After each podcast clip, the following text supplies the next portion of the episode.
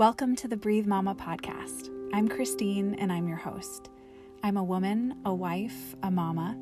I'm also an entrepreneur, an Enneagram 8, and a soul care coach. Our breath is foundational to every part of our well being. This podcast will offer insights, stories, and truth telling that I hope feels just like a big belly breath of air for your soul. We will embark on the worthy pursuit of purpose and presence in the little pauses. I hope to encourage and guide you to connect with and nurture the deepest parts of who you are so that we can show up as our truest, most healthy selves. And I believe we can do that best as a collective, together.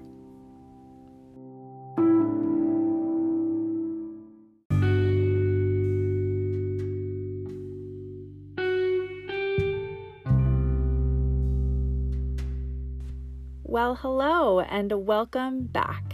This is episode 5 and part 2 of my Selfless Self Care series. This week, we are going to address slowing down. I know this is something that, in different ways, has collectively happened to all of us in this pandemic, and I've seen just how challenging it's been for us as a culture to accept our work changing or maybe even being taken away from us, at least in the way we once knew it Activities we never thought twice about participating in are no longer options or are now a part of a very intricate risk assessment we have to do with every choice we make about how to engage in our world. And lots more time at home with our roommates, partners, and kiddos than we were used to. Perhaps over time, you've grown more open and even started to welcome this slower pace. But overall, the choice wasn't ours when it's come to how and when things have slowed down or even stopped in our life since March. And that is difficult. This idea of slowing down is a lesson that I am learning in real time, on the heels of an intense, heartbreaking, and transformative road through a complex and heavy season. I hope and pray that your invitation to slow down is not something as abrupt and urgent like mine was a cancer diagnosis. I hope and pray that you take heed of this selfless self care practice now, that you welcome the discomfort of this intentional rhythm that is activated only by proactive, purposeful action, that you count the cost of not slowing down and reconsider your short and long term priorities for vitality, wellness, and for wholeness. So let's explore this a little more together. We know that we live in a society that celebrates and rewards productivity.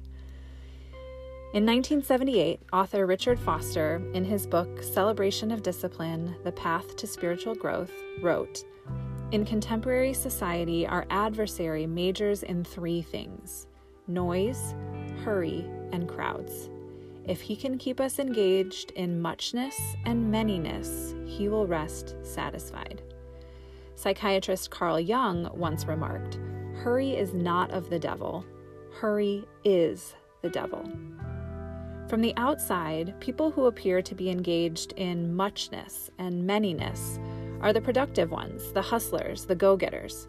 They're accomplishing things, marking off their to do lists and their bucket lists, and in many ways, this has been me. But for what? Let's pause together and ask ourselves Is productivity really our goal? And if it is, why? What exactly is the thing we're trying to accomplish or prove? And what does productivity really mean? To what end? Most of us can agree that productivity is important and helpful. But what are we missing out on when that is our primary metric for a day well lived? Nearly all of the ways we look at success on any given day are external. We want something objective and concrete to measure, to compare our productivity to others, to report to our planner or to someone else at the end of the day. Maybe it's the number of loads of laundry or dishes we've done or meals we've prepped for the week. Maybe it's sales at work or in our business. Maybe it's miles run or ridden. But how do you measure your soul? How do you measure someone's spirit? What I am most interested in is this What does productivity look like from a soul care perspective? A mentor shared this mantra with me many years ago, and it's helped me at multiple points in my adulthood when I felt less than enough. When I've found myself in a trance of unworthiness that I mentioned last week in the episode on clearing space. It goes something like this My work may not be finished, but I am finished with my work. I don't know why, but this particular arrangement of words is so powerful to me. It helps me to detach from an unhealthy lie that I often believe that my worth comes from the value I add to others in a given day. I also love this quote from one of my favorite authors, Anne Lamott.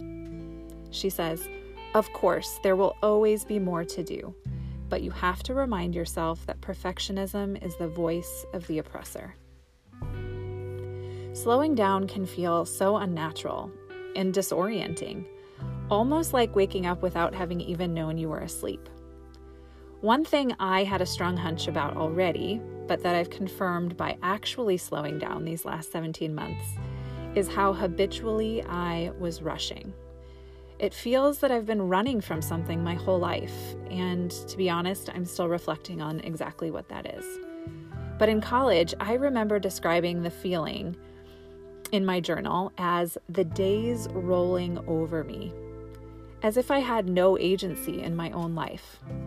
This pointed to the pervasive, intangible rushing with a pressured, driven detachment that I perpetuated day after day for years and years. Because this habit of steady, disconnected rushing is usually more insidious than obvious, we often can't see it for what it is. We can't feel any contrast because we don't allow for one. Very similar to the trance I talked about last week, it becomes our default, our autopilot, and we grow too used to it as a feeling.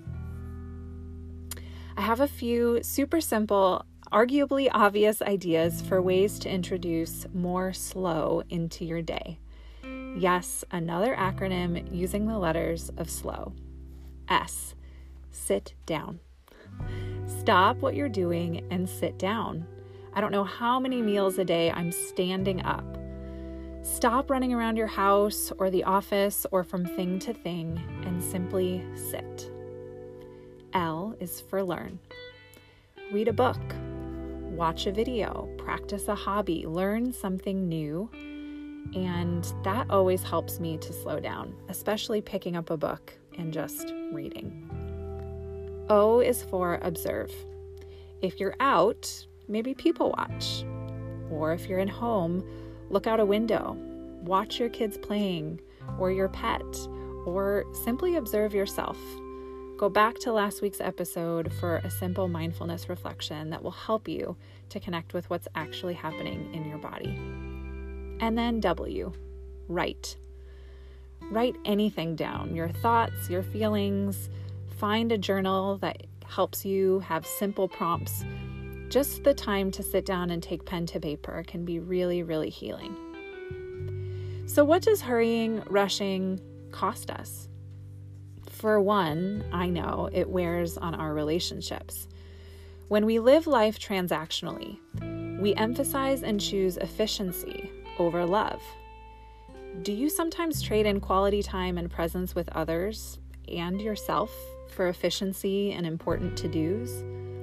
I know I did and I still sometimes do. It's so easy when our lives are focused on getting things done to detach from the most important quote unquote objects of our affections. Without meaning to, we actually begin to treat our partner or our kids like objects. We may be constantly doing things for them, thinking that's what's best, instead of fully seeing them. We exchange efficiency and hurry, hurry, rush, rush for presence and love. A question I asked us in our second episode that feels very relevant to this discussion too is this How often are you actually somewhere else? Are there moments in your day when you think that you're present, but if you're honest, you're actually not? You are more focused on the tasks to execute than inhabiting those moments or truly connecting with others. It's subtle. You're there, but you're not really there. When you reconnect with the truest undercurrent of purpose in this life, what emerges can be pretty shocking. Maybe all the scrambling, or most of it, isn't even necessary. Slowing down and being more intentional in everything versus racing and scrambling through your day can transform everything about your life. I see this a lot in myself if I'm not careful. And in working moms, when we feel stressed and busy with too many things to do, it's very tempting and maybe even logical to constantly push ourselves. Dig deep, put your nose to the ground, and push through that busy workday. And then get up, race through your early morning routine, get to work. Maybe you're a little late for meetings, you're constantly feeling like you're behind. Stop, stop and eat? Why would I do that? Every lunch is a working lunch, and then racing back home to your personal life where you hopefully get some family time in. But when we operate out of this habitual pushing and rushing, we're so focused on getting things done that we're not actually fully present. We continue to feel the stress, and there's this undercurrent of you're not enough. And it's exhausting. It's definitely not sustainable. And I know this because I did it for many, many years. Not surprisingly, burnout or other mental or physical health challenges often emerge. Mind and body are trying to get our attention, trying to slow us down. If you slow down and work and live more intentionally, if you take better care of yourself, you'll actually probably be way more effective at just about everything. Now, if you're tired of creating your own false hurry like I was and want to start living more fully, Here's a quick review of some of the strategies I've already shared in previous episodes that are particularly helpful for me when I'm seeking to slow down. Episode 1, I talk about the STOP strategy. S stands for stop, T stands for take a breath, O for observe, and P for proceed. And I also talked about single tasking, doing away with multitasking and being present to the thing you're doing. Episode 2, I talk about self soothing via our senses, practicing mindfulness in the moment. And episode 3, we talked about sharing the mental load in the context of partnership, but taking time to write it down, communicating it to someone, asking a trusted other's opinion, and truly reflecting instead of doing it all yourself can help you to slow down. And then last week, episode 4, pausing and practicing presence. We must draw ourselves into awareness of our habits of rushing. When we catch ourselves doing it, I encourage you to do two things. The first is ask yourself, is this really necessary? Are the extra minutes or even just seconds that we might gain really worth all of the extra stress? And then, two, when you catch yourself doing it, dial back your pace. Take a few deep breaths. You've probably been breathing very shallowly. Relax your shoulders. Focus on what you need to do and release any extra pressure you've placed on yourself to do it. You'll most likely find that you can do many more tasks effectively from this intentionally relaxed state of mind. And if you can, refrain from judging that you were rushing at all. Notice and make an informed next choice. It can be painful to back away from the frenzy that I've created for myself, in myself, and for my family because, well, I'm stubborn and I can feel embarrassed or ashamed that I've done it again. But it's never too late, and there's nothing more powerful than modeling for those you love, extending grace to yourself, and correcting your course when you've strayed. Practice being present. When you're in a Zoom meeting, be in the meeting, not on Facebook, not checking your phone or thinking about dinner. When you're with your kids, put down your phone in another room, that's what I need to do, and really be with them. Setting down our busy, distracted thoughts to be with the people that we want to be around actually allows us to spend more time in our lives than in our heads. One strategy in particular that I want to leave you with is one that my counselor introduced me to. Maybe I should be embarrassed that this literally never crossed my mind to do, but for the possibility that it benefits you as well, I want to share it.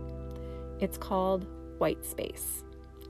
Putting chunks of time into your schedule, into your day, on purpose in an effort to create some breathing room and slow down. You may have heard of this as a strategy for increasing productivity.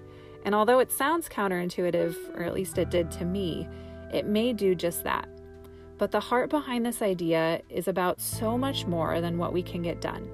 It's a much more tender approach to productivity. This is about building in space, clearing space, in an effort to effectively and immediately reduce stress, calm overwhelm, increase presence and purpose, and strengthen connection to the people and the details of your everyday. If you're looking for a quick fix, this just might be it. In my preparation for this episode, I found another podcast that I'm excited to check out. It's called Hurry Slowly, and the author is Jocelyn K. Glei. On it, she talks about all of this how you can find more calm, comfort, and clarity through the simple act of slowing down. She says, quote, we're in the grip of a more, better, faster mentality that drains our energy and makes us feel like we're never doing enough. End quote. Does this sound familiar to you? In the book Scarcity, the researchers and authors make a compelling case for time scarcity, or the state of being constantly overscheduled, and how it diminishes our imaginative powers. Here's an excerpt Quote, because we are preoccupied by time scarcity, because our minds constantly return to it, we have less mind to give the rest of our life. This is more than a metaphor we can directly measure mental capacity, or, as we call it, bandwidth. We can measure fluid intelligence, a key resource that affects how we process information and make decisions. We can measure executive control, a key resource that affects how impulsively we behave. And we find that scarcity reduces all of these components of bandwidth. It makes us less insightful, less forward thinking, less controlled. And the effects are large. End quote. So, time scarcity extinguishes creativity. If we want to create both an external and an internal environment that nourishes imagination, we need to build quiet into our daily rhythms. These small moments of white space where we have time to pause and reflect, maybe go for a walk, or just breathe deeply a few times in a row. These Moments of white space are what can give balance and flow and comprehension to our lives as a larger whole. And not only that, but connection and love. The truth is that love is painfully time consuming. Hurry and love are like water and oil, they do not mix. If I honestly reflect on some of my worst moments as a mom, a wife, a friend, as a human, they're often when I'm in a hurry. Most commonly, I'm late for an appointment, feeling behind on my unrealistic to do list, or trying to fit too much into a single day. Now, all of a sudden, I'm oozing anger and tension, complaining, blaming, and all of these are not love. Love, joy, peace, all three are incompatible with hurry. Think of joy all the spiritual masters from inside and outside the Jesus tradition that I subscribe to agree on this one, including secular psychologists, mindfulness experts. And here it is if there's a secret to happiness, it's simple presence to the moment. The more present we are to the now, the more content and grateful we can be for what is, and the more we can access true joy. So, friends, this is an invitation for you to slow down, breathe, do one thing at a time. I have a feeling that, like me, you too will be pleasantly surprised with how much you still get done, and most importantly, how much better it all feels. I encourage you to decide on a single action step you can take today or in the next few days that will help you move towards slowing down and I'd love to hear from you. You can reach me online at christineboye.com, via email at breathemamacollective at gmail.com or on Instagram or Facebook at Breathe Mama Collective. Bye bye for now, and be well, fam.